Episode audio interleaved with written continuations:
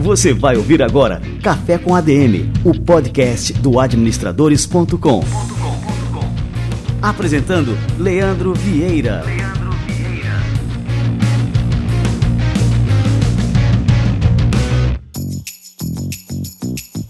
Fala galera, está no ar mais um Café com ADM, a sua dose de cafeína nos negócios. Estamos começando o nosso episódio número 301.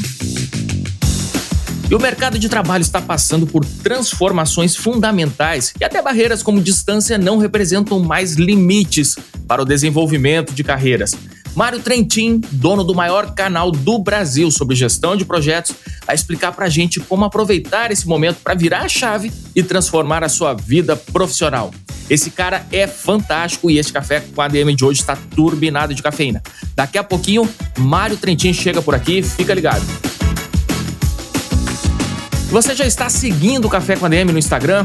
Não marca bobeira. Nosso recém-lançado perfil por lá tem muito material extra do podcast, tem cortes em vídeo dos entrevistados, frases em destaque e muito mais. Ah, e eu também tenho recompartilhado todo mundo que compartilha os nossos conteúdos por lá. Então siga agora mesmo o arroba Café com ADM e marque a gente sempre que recomendar o Café com ADM para seus amigos, combinado?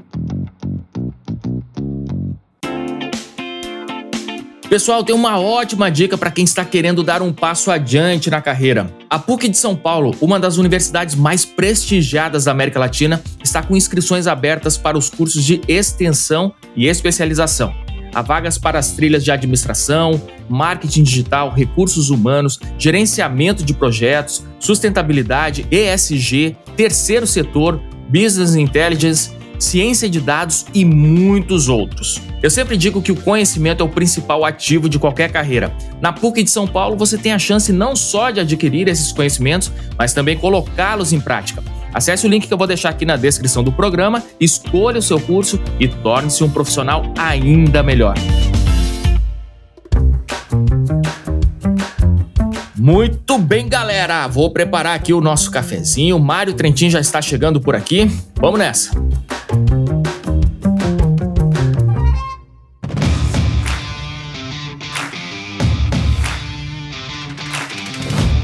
Mário Trentin é sócio-diretor da Trentin Gestão e Tecnologia, empresa que atua na implementação de escritórios de projetos, gestão ágil e arquitetura organizacional. Ele tem formação superior em engenharia elétrica pelo Instituto Tecnológico de Aeronáutica e um mestrado em gestão de projetos pela mesma instituição. Trentin tem como um hobby um super canal no YouTube, onde ele ensina tudo sobre gestão de projetos e como iniciar uma carreira nesse segmento. E hoje ele está falando direto de Londres, mais precisamente da Pearson College, onde ele está fazendo o que mais gosta, aprendendo cada vez mais. Mário Trentin, que honra te receber por aqui. Seja muito bem-vindo ao nosso Café com a DM. Poxa, obrigado, Leandro. Prazer enorme. Muito bacana fazer parte aqui do nosso Café com a DM. Estamos por aqui aprendendo, ensinando também data science aplicada a negócios. Acho que cada vez mais a gente vê mudanças aí na forma de gestão, na estrutura organizacional, falar sobre agilidade, falar sobre tecnologia. E esses assuntos são muito bacanas, realmente. Vamos lá. Sensacional. Eu esqueci de falar o mais importante de tudo, que o Mário é colunista do administradores.com também. Uma honra. Acompanhe os artigos lá. Legal. Ô, Mário, bom, fala um pouquinho pra gente aqui, Mário, da tua história de vida, né? Eu dei uma pincelada aqui na apresentação, mas a sua trajetória profissional ela é bem extensa e tem um trabalho formidável de ensino gratuito pela internet, como eu falei aqui, e queria que você comentasse aqui, contasse um pouquinho pra gente sobre isso. Claro, vamos lá. Bom, eu me formei em engenharia, então entrei em engenharia no ITA em 99, concluí em 2003 e trabalhei na Força Aérea por bastante tempo uma coisa que eu gosto bastante, né? Muita gente pergunta aí, né? Qual sua realização profissional? Outro dia eu recebi essa pergunta lá no Instagram e acho que isso é uma coisa muito pessoal, né? Obviamente, cada pessoa quer trabalhar numa startup, quer trabalhar na Apple, enfim. Mas para mim a Força Aérea realmente foi uma escola formidável, né? Fiquei lá 15 anos, saí da Força Aérea em 2014 como capitão oficial da, da Força Aérea. E lá eu tive acesso a toda a minha educação, graduação, mestrado pelo ITA, outras matérias lá também, sou muito grato. E tive a possibilidade também de trabalhar em diferentes tipos de projetos, né? Talvez nem todo mundo conheça aí o que faz a aeronáutica no Brasil, mas a gente tem tecnologia de ponta, desde o programa Civan, de mapeamento, enfim, controle do espaço aéreo, uma série de coisas interessantíssimas, né? Que foi um grande aprendizado. Eu saí porque comecei a dar aula em 2008, 2012, e embora eu goste demais ali da aeronáutica, uma das coisas é que você começa a mudar de cidades, né? Acho que talvez outras atividades aí do serviço público tem isso, né? Muda para o Rio de Janeiro, muda para Brasília, muda para outros lugares ali. E por motivos mais pessoais de família, eu resolvi que queria ficar em São José dos Campos, onde era o último lugar que eu estava. Estava lá no Instituto de Aeronáutica e Espaço, trabalhando com o escritório de projetos lá. E as coisas foram surgindo naturalmente ali, através de aulas de MBA, enfim, é, projetos de consultoria. E aí eu criei a Trentin Gestão e Tecnologia, que é uma empresa que eu continuo até hoje. Nós temos mais ou menos aí hoje em torno de 38 funcionários. Temos um foco em escritórios de projetos, agilidade organizacional, como você mencionou. E viemos aprendendo muito aí nesses últimos anos também, sejam em projetos do Brasil, projetos fora do Brasil a empresa foi se tornando cada vez menos dependente de mim. E aí, de 2018 para cá, eu comecei a dedicar uma boa parte do meu tempo à, à educação. Seja educação, instituição de ensino, enfim, diversas atividades, aí, muitos projetos também voluntários. Trabalhei junto com o LinkedIn Learning, onde eu tenho 21 cursos lá no LinkedIn Learning. Nossa, também. cara, uma máquina. Cara, é, desde 2019 foi também talvez uma coincidência, né? Eu acho que isso é uma coisa interessante, né? Talvez meio off-topic aqui, mas eu estava lendo um livro aqui na Pearson College que os alunos recebem, chama Employability Skills, né? Que são as habilidades de empregabilidade. Eu queria ter tido isso quando estava lá na graduação. Mas ele fala, né? Como procurar emprego, enfim, uma série de coisas ali. E tem um capítulo falando de redes sociais, cara. Olha que negócio interessante, né? Eu até escrevi um artigo no Administrador, salvo engano, sobre isso também, porque você fazer o uso profissional das suas redes, né? Tem gente que só tira foto ali da festa, não sei o quê, enfim, né? cada um tem seu planejamento. Mas você postar que você está num congresso, que você, enfim, criou um protótipo de alguma coisa, fez um resumo de alguma coisa, isso chama a atenção das pessoas, né? Dos empregadores, enfim. E eu comecei a criar vídeos no YouTube em 2014 que eram resumos de aula para os meus alunos do MBA. Então, dava, MBA, dava aula em MBA da FGV, enfim, então o cara vai fazer a prova, criar resumo, eu fazendo resumos das aulas ali. E por criar isso, isso também me ajudou bastante em apresentação, né? não era algo que eu conseguia fazer de uma maneira tão fácil e natural. Mas em 2019, o LinkedIn precisava criar uma biblioteca em português e por causa dos meus vídeos procuraram. Então eu ajudei a criar esse roteiro, roadmap ali dos cursos em português, orientar e selecionar alguns instrutores, gravei os 21 cursos, né? Quase quatro anos aqui que venho gravando cursos também. E tenho 168 mil alunos lá no, no Nossa, LinkedIn. Nossa, né? cara! Que negócio é animal. Uma, é uma baita plataforma, né? É tem, é impressionante. Eu também não sabia disso, mas tem 17 milhões de assinantes, né? O LinkedIn Learning, porque é mundial. Então, foi bem interessante. E por último, né, para concluir, nesses últimos anos estive trabalhando junto com o PMI no Citizen Development Framework, que é um modelo para que a gente possa usar a tecnologia melhor. Acho que isso é uma coisa muito importante da gente entender aqui, talvez até conversar um pouco mais sobre isso, de que hoje não existe uma profissão que não vai usar gestão de projetos e tecnologia. Então não é mais você falar, ah, eu tenho profissões ou você é da área de tecnologia. É, todo mundo é da área de tecnologia. Né? Se você trabalha em recursos humanos, está usando um software de contratação, de onboard, enfim, de recrutamento. Se você é de vendas, está usando um CRM, todo mundo está usando isso. A diferença é que eu posso me tornar um criador de tecnologia, um desenvolvedor de software, mas no mínimo eu tenho que ser um excelente usuário de tecnologia hoje, né? Acho que não tem ninguém que não usou pelo menos uns 12 aplicativos hoje, né? Então, tá ouvindo o podcast aqui no, no aplicativo, enfim, né, solicitou um Uber, fez compras, a gente caminha para esse mundo aí. E por causa disso, eu vim cada vez mais criando esses conteúdos, né? Seja no LinkedIn Learning, outras plataformas, como a própria Start no Grupo Primo, é uma plataforma que eu ajudei a criar, faz parte do plano de negócios, desenvolvemos lá essas atividades, porque essa educação ela precisa estar cada vez mais presente no nosso dia a dia. Acho que essa é a grande mensagem aqui de que você precisa realmente procurar um conhecimento básico sobre gestão de projetos, uso de ferramentas de colaboração, ferramentas de produtividade no seu dia a dia também. Sem dúvida, sem dúvida, Mário. E pegando um gancho nisso que você falou, é, a gente vem notando no mercado uma verdadeira debandada de profissionais de áreas de formações diversas para a área de tecnologia. E a gente sabe que tem vários fatores que concorreram para isso, né? Tem alta demanda dos profissionais nessas áreas de tecnologia, né? O próprio desemprego, corrida das empresas pela transformação digital, teve pandemia, possibilidade de internacionalização, muita coisa, né? É, você acha que essa realidade, Mari, ela vai persistir nos próximos anos ou isso vai ser considerado uma moda passageira, algo que vai saturar daqui a pouco? Eu, assim, te diria que eu tenho certeza que vai continuar muito pelo seguinte, né? Às vezes as pessoas falam, poxa, tem uma alta demanda, então agora vai ter um monte de gente se formando ali em tecnologia, então uma hora não vai mais precisar das pessoas. Na verdade, o que está acontecendo é que a gente está passando pela chamada quarta revolução industrial, que é uma coisa que não tem volta. Então, a comparação que eu costumo fazer é o seguinte, né? Se você pensar, talvez, né, 100 anos atrás, quando inventaram o carro, aí você ia falar, bom, tá faltando mecânico, está faltando motorista, mas uma hora vai formar tanto motorista que a gente não vai mais precisar. Não, é que a gente vai precisar de tanto carro nos próximos 100 anos que todo mundo vai precisar saber dirigir então, nós vamos precisar de 7 bilhões de carteiras de motorista. Continua tendo autoescola até hoje, certo? Então, então, assim, a tecnologia, na minha opinião, porque a gente não vai simplesmente formar vários desenvolvedores e a gente não vai mais criar aplicativos. O que acontece hoje em termos de sites, em termos de inovações de tecnologia, de segurança, produto de dados, várias áreas que são necessárias, é porque a padaria aqui da esquina, que estou vendo aqui de baixo, por exemplo, ela vai começar a adotar ferramentas. As empresas maiores já estavam adotando. Então, essa demanda, para mim, ela vai se estabilizar, né? A gente teve um período aí de talvez o ano passado de salários muito inflacionados, enfim.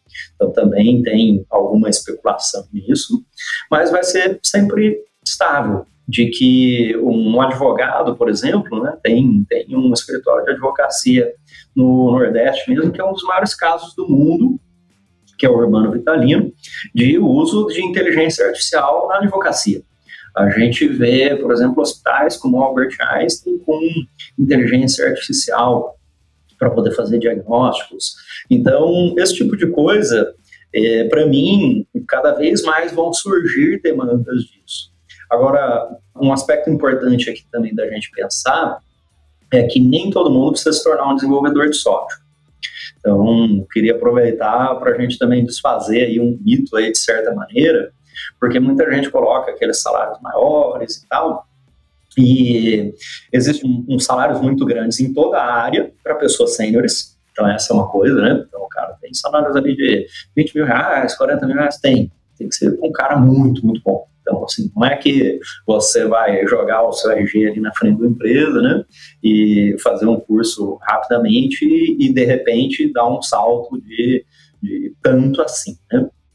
O que acontece é que a carreira de tecnologia, ela tem mais demanda do que as outras. E tendo mais demanda, ela tem uma remuneração um pouco maior. Mas o começo não é fácil porque eu tenho visto, inclusive, né, muitas pessoas comentando, ah, já fiz o curso da escola A, B, C, e eu continuo desempregado. E isso não é um demérito de nenhuma escola. É que a entrada, muitas vezes, né, a sua primeira vaga, acho que até no Brasil tem alguns movimentos assim, porque o primeiro emprego, formar a pessoa, pegar júnior, pegar trainee, as empresas brasileiras, né, infelizmente, parece que querem disputar os profissionais sêniores à tapa aí, né, e pagar um preço muito caro e rotatividade, do que às vezes criar aquele pipeline como alguns outros países fazem. Então, o início da carreira não é fácil, não. Isso é algo importante. E você deve ir para essa carreira se você realmente gosta disso. Porque também tem muita gente que está mudando para a carreira de tecnologia é, pelo motivo errado, vamos dizer, né, somente pelo salário ali, e aí você não vai conseguir desempenhar bem a atividade e não vai conseguir ganhar bem, né? Então, tem professor que ganha bem, professor que ganha mal, né? Tem engenheiro que ganha bem, ganha mal. Então, uma parte disso, na minha opinião, é você também gostar do que você faz, né? De alguma maneira, né? Tem atividades no nosso dia que gosta, mas assim, a maior parte do meu tempo eu estou dedicando a um assunto que eu tenho curiosidade. Então, estou pesquisando sobre gestão de projetos, leio sobre isso, eu ouço podcasts sobre isso. Se fosse uma coisa chata para mim e que eu tivesse que fazer só que eu tenho mais ali, talvez eu não estivesse me atualizando. Isso é um grande problema também. É, Mário, você falou agora na questão da inteligência artificial e me veio aqui à mente né, algumas notícias é, que há algum tempo circulam pela imprensa, né, dos postos de trabalho que a inteligência artificial é, vai substituir, que algumas profissões estão com os dias contados porque, enfim, elas vão ser substituídas pela inteligência artificial. Tem até a frase de um economista italiano, Michele Boldrin, é, que virou manchete, que ele diz que a inovação destrói empregos com mais rapidez do que a educação os salva. E aí eu queria saber qual que é a sua opinião né, sobre isso, sobre essa previsão dessas profissões que irão acabar e até se você poderia citar algumas que você diz, bom, essas realmente vão acabar. E o que, que a gente deve fazer então para a gente se adaptar, né? Enfim, e não ser pego aí de surpresa aí pelos ventos da mudança. Cara, muito bacana. Né? Acho que esse assunto é importantíssimo. Pergunta fantástica. E é uma coisa que me sempre preocupou também, porque a gente vê que as coisas que surgem novas, elas causam desemprego realmente. Eu vejo isso de uma forma positiva quando eu olho para as pesquisas e olho para a literatura disso, cara. É, me veio até a mente, porque isso que você perguntou é um negócio que aparece muito por aí, e eu fui pesquisar para poder conseguir responder isso de uma forma adequada. E uma das coisas que me chama muita atenção é que eu fui ver a renda das pessoas. Aí tem um gráfico aí que está na internet, eu achei em Google mesmo, que eram as pessoas que estavam abaixo da linha da pobreza, uma coisa assim. Então, até 1900 ou 1905 e daí para trás, 95% das pessoas do mundo estavam abaixo da linha da pobreza. Ou seja, a gente tinha muito emprego, mas era todo mundo subempregado, não ganhava nada. Então, você tinha um cara que era dono de todas as terras ali, tem 300 pessoas trabalhando para ele, empregadas, teoricamente, em troca de um prato de comida, certo? Então, quando a gente cria tecnologia, a gente também cria mobilidade social. O cara se tornou mecânico, se tornou eletricista, se tornou desenvolvedor de software, enfim, coisas que foram surgindo ao longo do tempo. E nesse gráfico, quando ele mostra, acho que a partir de 1980, enfim, 90, alguma coisa assim, a gente inverteu isso, e salvo engano, né, posso estar errado aqui no número, mas a gente tem agora 30 ou 10% das pessoas do mundo que estão abaixo da linha de pobreza. Ou seja, a gente teve uma versão muito grande. Né? O que eu vejo é que o desemprego causado pela tecnologia, tem até um termo, mais salvo engano, do Schumpeter, que ele fala sobre isso, né, um desemprego da inovação, ou alguma coisa assim, ele cria mais empregos do que ele destrói. Só que nem todas as pessoas vão se capacitar para isso, infelizmente. Mas o que eu sempre vi da tecnologia, e acho que a coisa que mais me marcou dessas que eu fui pesquisando e lendo, é o livro Abundância do Peter Diamandis, porque ele mostra como o custo das coisas caem por causa da tecnologia. Então você vê, por exemplo, sei lá, 100 anos atrás, para você produzir arroz custava 2 mil dólares, agora custa 10 centavos. Então a gente alimenta mais pessoas, né? E o que acontece para mim, né, é levar a tecnologia dar acesso a serviços e a uma vida razoável para a maior parte das pessoas, em detrimento de algumas profissões. Por exemplo, né, eu vejo muito dessa parte de inteligência artificial e voltado à área médica, por exemplo, que você tinha falado, diagnósticos substituem médicos. Então, já tem pesquisas aí, né? Por exemplo, a inteligência artificial identifica câncer muito melhor que vários médicos, né? Mas isso significa que o médico vai ficar desempregado? Não. Isso significa que a gente vai levar saúde e tratamento melhor a mais pessoas. Essa é a grande sacada. Porque se eu pensar quando eu era pequeno, que não é nem tanto tempo assim, né? Então, lá em 1990, eu morava em Andradina, interior de São Paulo.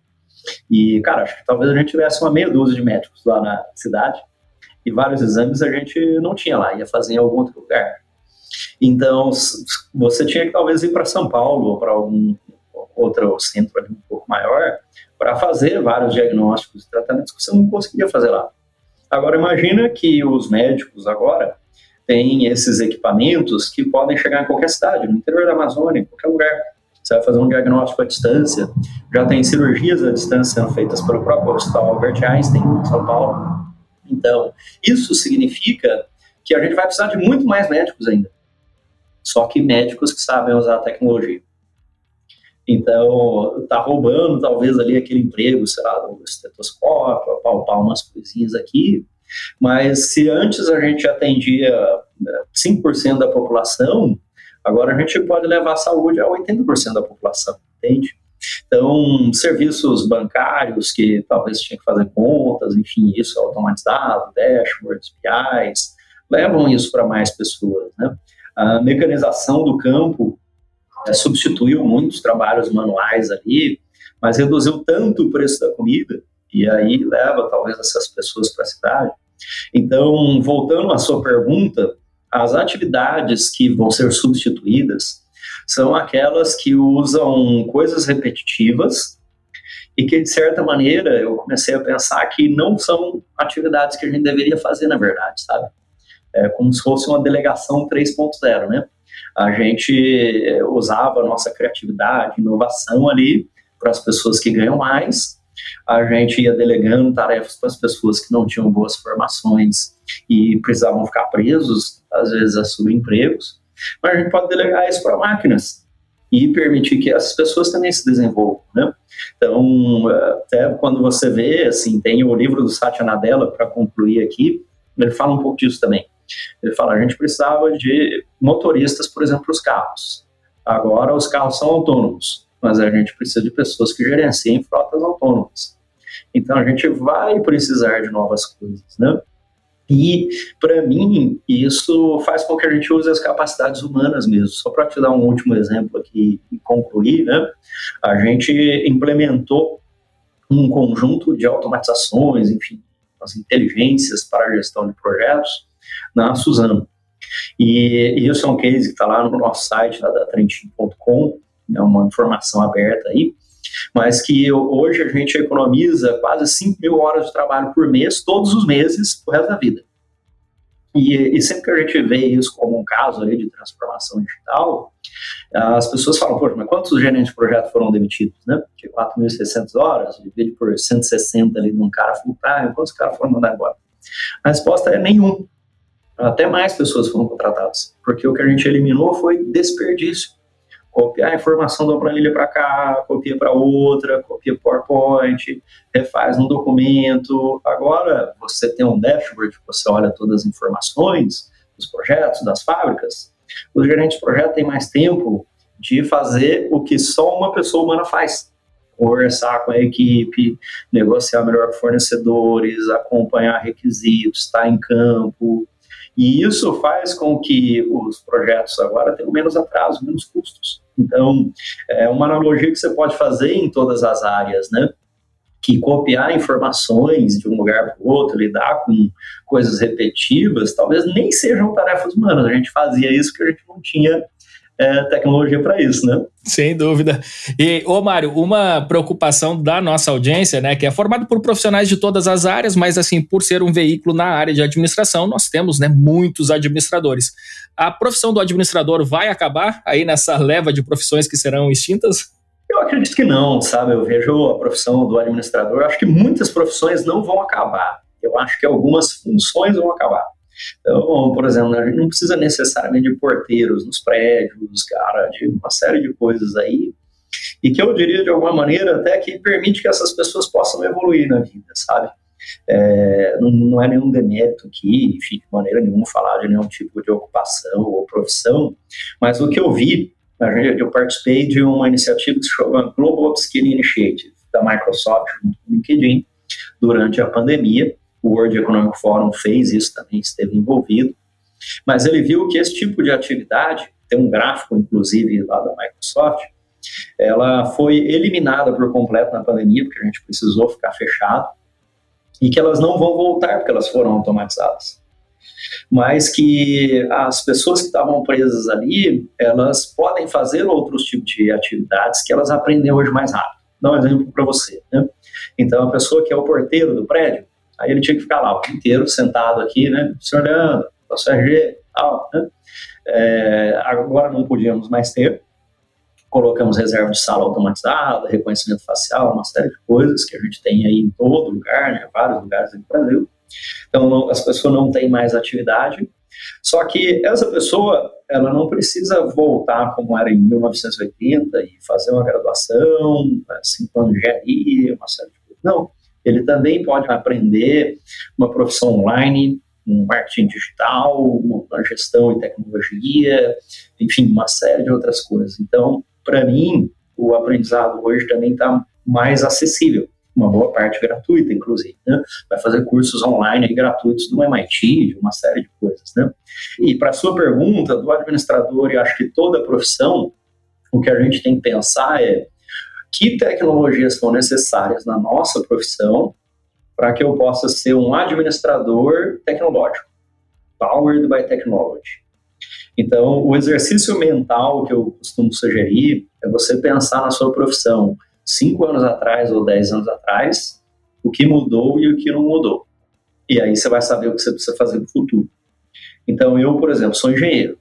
Quando eu me formei em engenharia, a gente tinha aquelas mesonas brancas gigantes lá para desenhar com esquadro, compasso, medir, aquele negócio tudo mais. Hoje nós temos ferramentas de apoio da engenharia, né? Computer Aided Design, Computer Aided Engineer, né? CAD, CAI, CAM, de manufatura.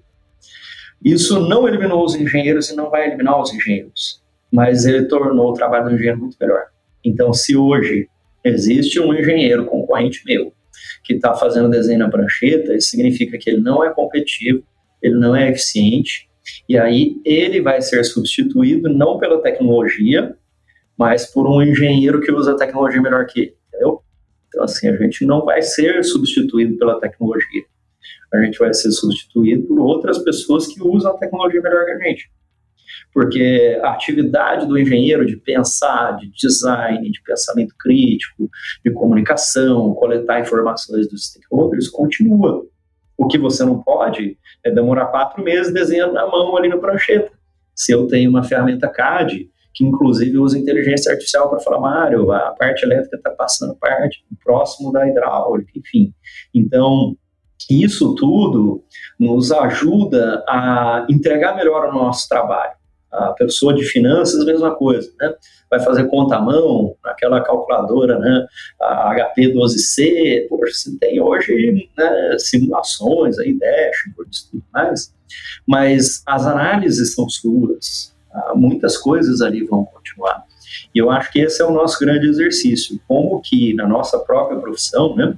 pensa um RH tecnológico, um marketing tecnológico, né? Eu estava lendo aqui, até para fechar aqui, mas lembrou uma coisa muito bacana, estava lendo um livro de copywriting que fala daquelas épocas do hoje eu vi o pessoal todo, o cara fazia uma carta de vendas que era uma carta mesmo, cara, que ele entregava ali com folheto, folder. Hoje não vai ter máquinas que escrevem dessa maneira, a gente tem uma demanda maior ainda por copywriters hoje. Só que você utiliza ferramentas para você poder fazer isso ferramentas de automatização de marketing, de traqueamento, uma série de coisas. Então é isso que a gente precisa fazer. Observar a nossa evolução tecnológica da nossa profissão. Você não precisa parar e virar um desenvolvedor de software. Você tem que ser um cara do marketing que usa tudo que está à sua disposição.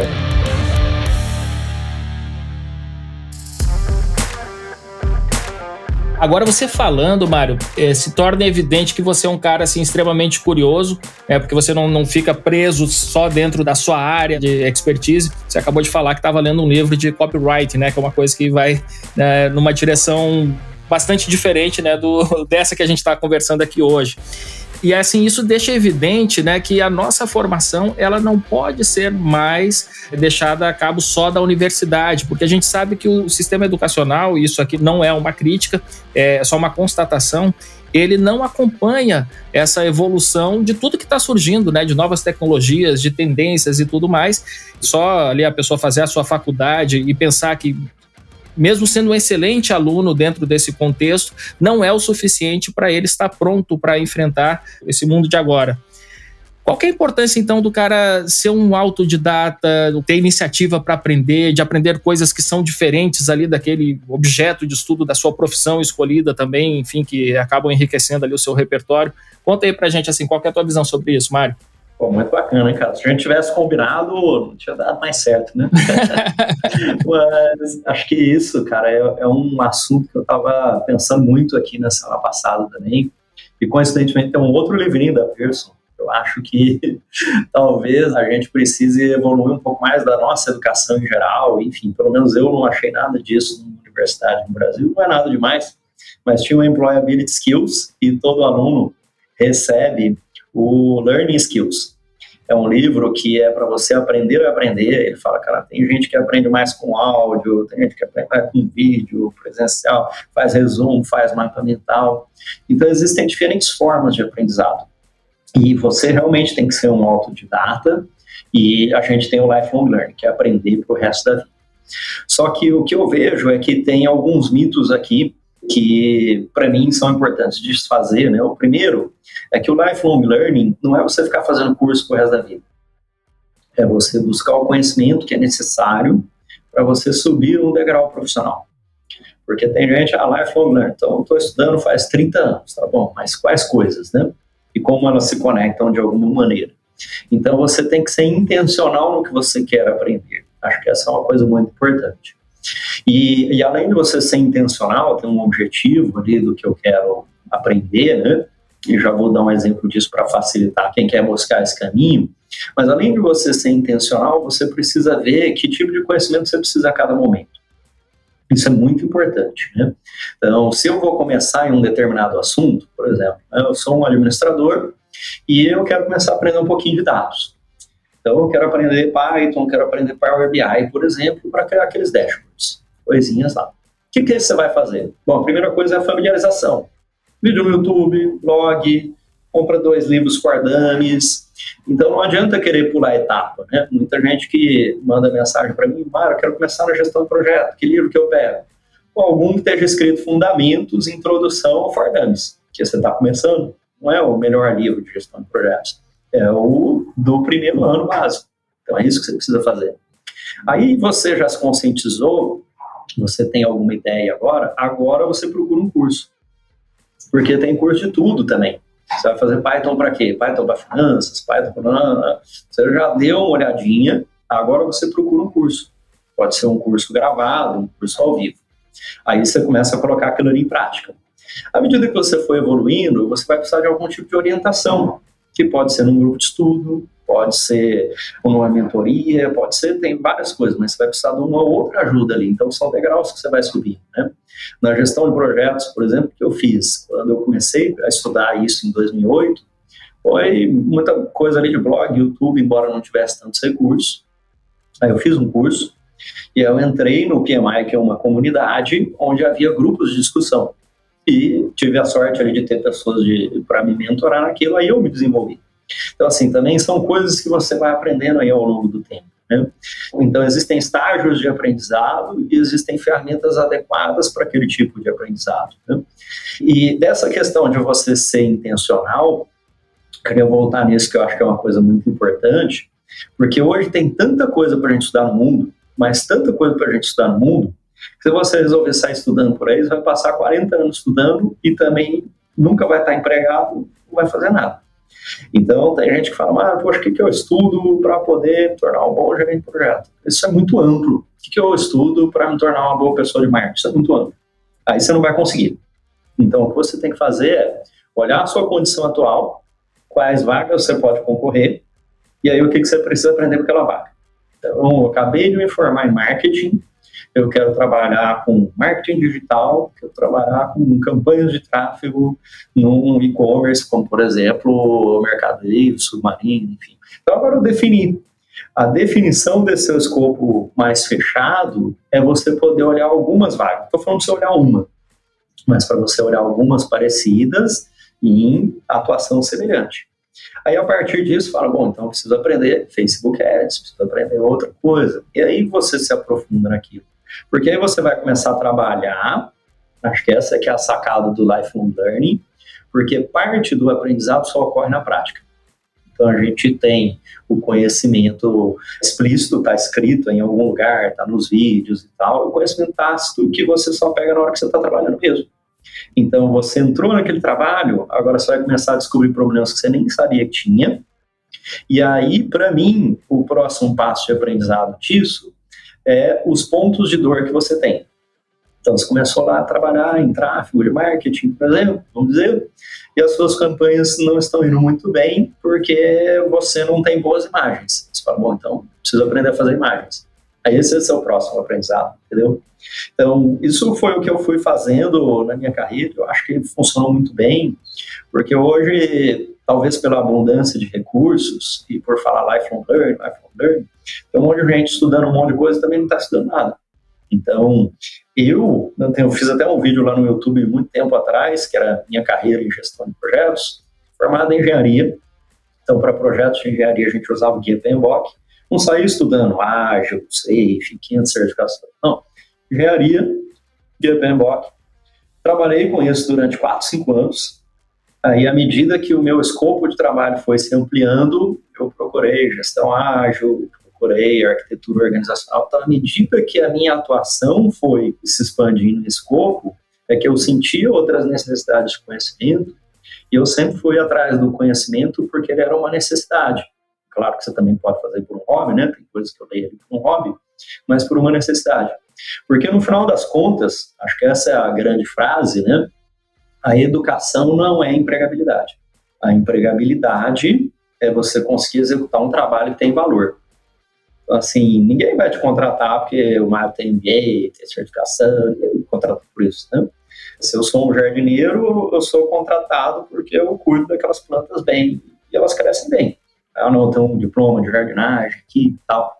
Então, a empregabilidade é você ter essas dores práticas, né? Ah, esse tipo de planta está morrendo, então eu vou estudar essa planta aqui, eu vou melhorar mais aquela coisa às vezes a gente tem isso também, né? Talvez a gente esteja caminhando aí para uma geração de muita educação, talvez muita informação e baixa empregabilidade, infelizmente, porque não é um estudo direcionado e não está nas atividades práticas. Eu fiz um estágio, fiz um trainee, mudei de emprego, que isso é muito importante. Ontem a gente estava conversando com isso, você escreveu um artigo brilhante aqui no Administradores que você compartilhou como que é a sua rotina de atualização, de aprendizado, que vocês, como família, sempre se lançam né, numa aventura de aprender uma coisa nova a cada ano. E eu queria que você comentasse isso aqui para os nossos ouvintes e que também deixasse ali as suas recomendações. Como que a gente pode aplicar isso também nas nossas vidas? Assim, pega aí uma pessoa que já está formada, já está pós-graduada, enfim, tem seu trabalho. Como é que ela pode, na sua rotina né, de vida, encaixar uma jornada de aprendizado como essa que você está fazendo agora com a sua família aí em Londres? Eu sempre vi a minha carreira, né, e tem alguns livros que falam sobre isso, daquela chamada carreira em T, que é você se aprofundar em alguma coisa, e aí depois que você se aprofundou, você busca outras áreas. Para mim, essa sequência é importante. Eu acho que você saber de tudo, né, ser generalista, mas não ter se aprofundado em nada, acaba limitando muito as suas oportunidades profissionais. Então, eu me aprofundei na engenharia, fiz aquilo, e a partir disso eu fui trabalhando com áreas complementares ali e expandindo aquele círculo, né? não é simplesmente pular para um outro círculo. Porque aí eu acho que a gente consegue alavancar o que a gente tem. Inclusive, muitas perguntas em relação à transição de carreira.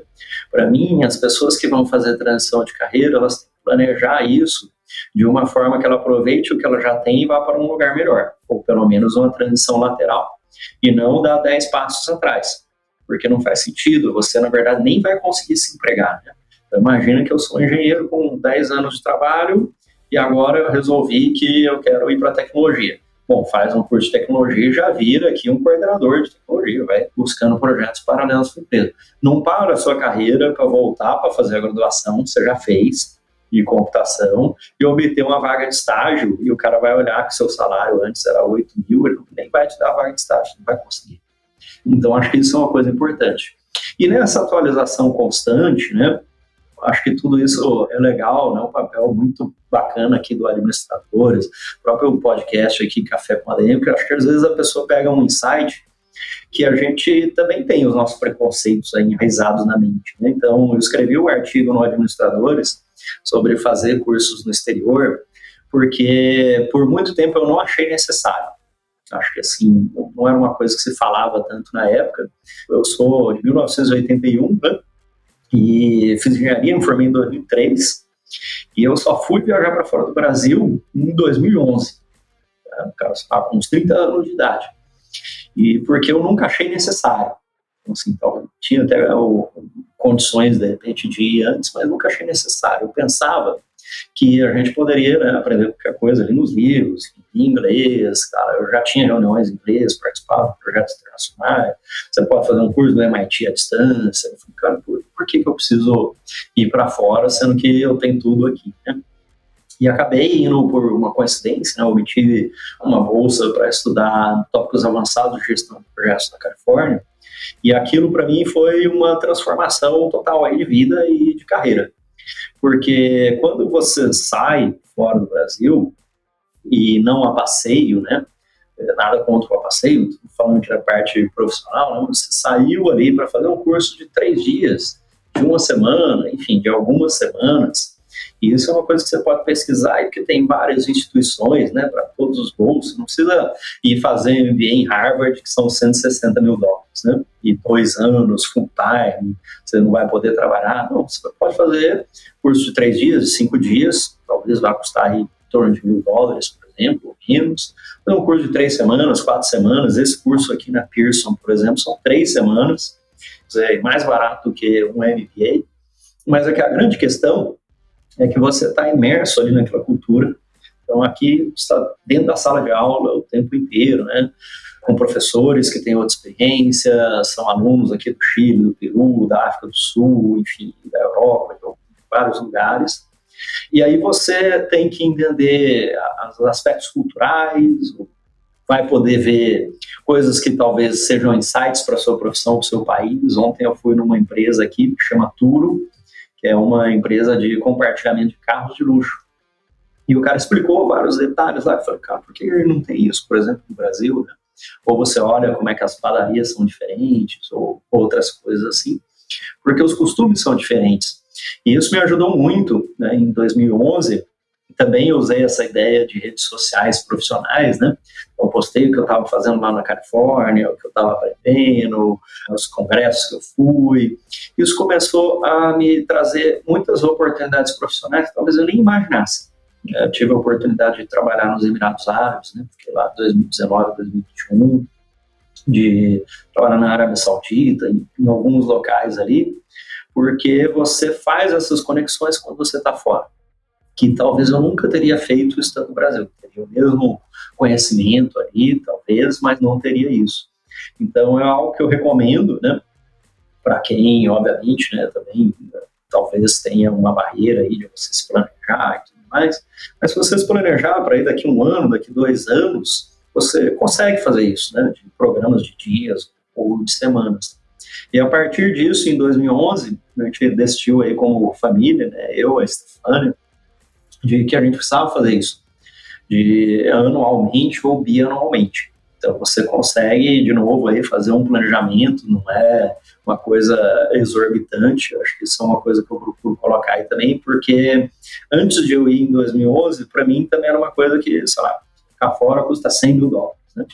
E não é assim, você vai escolher o lugar que você possa ficar, a duração que você possa ficar, enfim mas vá, porque isso vai abrir outras portas e eu acho que é um grande investimento naqueles degraus que a gente falou. Então, eu já tinha feito cursos de curta duração, já fiz MBA no Brasil, já fiz certificações, já tive a minha experiência profissional. Se eu fizer três MBAs, como eu já vi pessoas fazerem no Brasil, eu sinceramente não acho valor. Eu fiz um MBA só.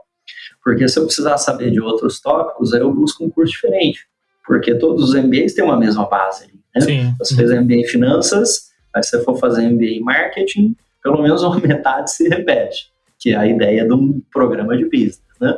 Por que não fazer um curso avançado de marketing no exterior, se você já fez um MBA?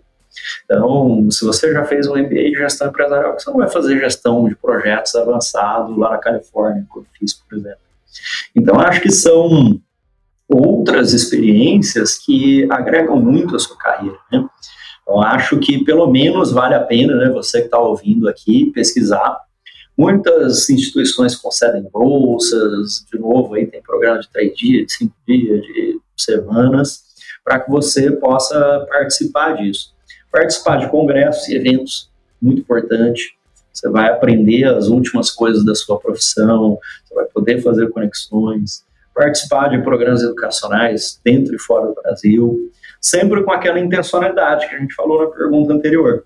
Então, assim, também não é o que eu procuro fazer também, não escolho as coisas ali, porque é a próxima coisa que eu preciso aprender. Então, por exemplo, aqui eu estou acompanhando como professor assistente, mas também tenho um interesse na análise de dados aplicada a negócio, porque isso é uma coisa que eu já venho utilizando e que é um gap que eu preciso desenvolver. Então, eu não vim aqui para fazer o quinto curso de projetos, né? Digamos, de projetos, eu acho que estou bem, né? Não, não vim fazer aquilo ali. E também não vim fazer um curso que não esteja relacionado comigo, né? Poderia estar fazendo, sei lá, tópicos avançados de recursos humanos, mas, poxa, eu tenho utilização para mim, então pense nisso, né? Qual é a próxima coisa que você tem que fazer? Acho que isso é a grande sacada do seu desenvolvimento profissional. Seja intencional ali e olha para a vaga ou para o desafio que você tem hoje, né? Se você é empreendedor, enfim, cara, hoje eu estou com dificuldade em tal coisa. É isso que você precisa buscar de educação e não coisas aleatórias, né? Cara, sensacional. Mário, eu estou encantado aqui com o nosso bate-papo e eu não poderia deixar de terminar o nosso podcast sem fazer o nosso quadro Livro da Semana, que é de praxe aqui em que os nossos convidados fazem uma indicação de leitura aqui para os nossos ouvintes. E aí eu tô super curioso, cara, para saber o que, que você vai indicar para a turma aqui no Café Acadêmico.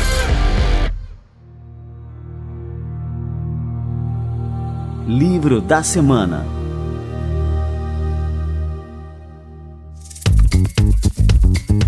Eu acho que um livro que eu vejo como sendo muito importante, né? É difícil aqui escolher entre dois. Um, um deles é como dar feedback.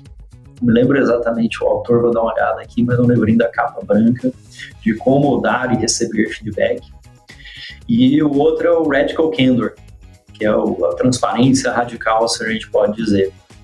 Porque eu acho que uma parte do nosso desenvolvimento que a gente negligenciou, eu negligenciei por muito tempo, é a gente poder receber críticas e dar críticas. Porque a gente está acostumado muito com uma educação meio passiva ali. Então, eu leio, eu assisto um vídeo, eu vou na aula, estou lá na sala com o meu professor, enfim. E a nossa melhoria ela está quando você tem a coragem de apontar coisas que as outras pessoas ao seu redor precisam melhorar e você também incentiva que elas façam isso com você. E isso é um grande desafio. Né? Então, esse livro de dar e receber feedback, ele me ajudou bastante. Vou dar uma olhadinha nele aqui já e pesquiso só para te dar o nome do autor certo, porque ele desmistifica isso, né? Que eu posso chegar e falar, poxa, Leandro, cara, a gente precisa melhorar tal coisa, você não está fazendo isso tão bem, e que coisas que eu posso melhorar e ele te dá perguntas dirigidas, que eu acho que é o mais importante. E também chegar aqui, Leandro, me fala aí que eu posso melhorar. Aí você vai pensar uma coisa qualquer aí, só para não ficar sem falar nada, né? O Mário, arruma o seu cabelo aí próximo, que tá muito bom. Então, seja específico. Então, Leandro, o que, que eu posso fazer para responder as perguntas melhor? Ah, ter um som melhor? Enfim, então, isso é uma coisa que me ajudou bastante porque aí a gente realmente investe nas pessoas que estão ao nosso redor, porque você criticar elas é um investimento. Acho que quando a gente é passivo, a gente também não está investindo em outra pessoa, né? Então eu vou criticar o Leandro porque eu gosto muito dele. Se eu gostasse mesmo dele, eu ia falar para ele coisas que ele pode melhorar, porque aí ele ia ser um cara melhor pessoa. O livro é Obrigado pelo Feedback, de Douglas Stone e a Sheila Rinda.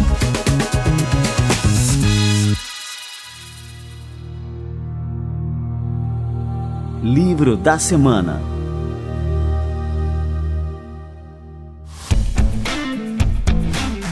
Sensacional. Pô, Mário, cara, queria te agradecer aqui pela aula que você deu aqui pra gente, um verdadeiro mapa do desenvolvimento profissional. E eu curti demais, tenho certeza que a turma vai ficar assim super pilhada aqui depois desse café com a DM de hoje, cara. Muito obrigado mesmo, viu, Mário? Eu que agradeço, prazer enorme. Muito obrigado aí, Leandro. Um grande abraço a todos. Quem quiser também pode mandar mensagem por aí e leiam os conteúdos aqui do Administradores também. Isso faz parte do seu lifelong learning também. Que legal. Bom, e galera, grudem no Mário Trentin, arroba Mário Trentin, é só procurar aí no Insta, LinkedIn, conteúdo de primeira, administradores.com, tem uma coluna lá para vocês acompanharem também. É sensacional. É um cara que vocês têm que ficar grudados ali, acompanhar tudo que ele fala. Os stories são fantásticos também. É muito aprendizado, muito insight para a vida, carreira e tudo mais. Grande Mário Trentin. Valeu demais, Mário. Valeu, obrigado. Até a próxima.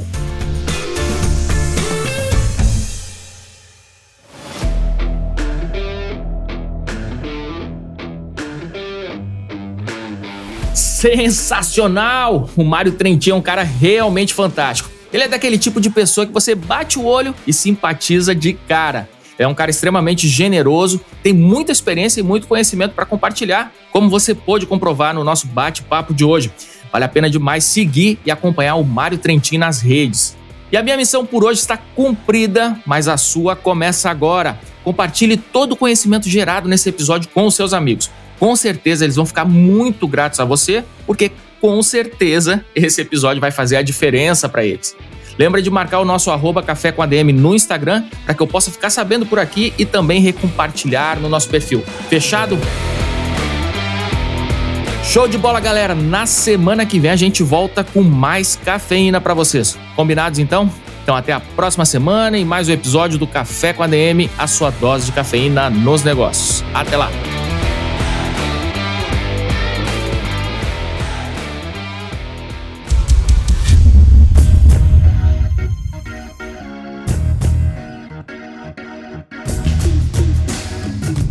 Você ouviu Café com ADM, o podcast do administradores.com.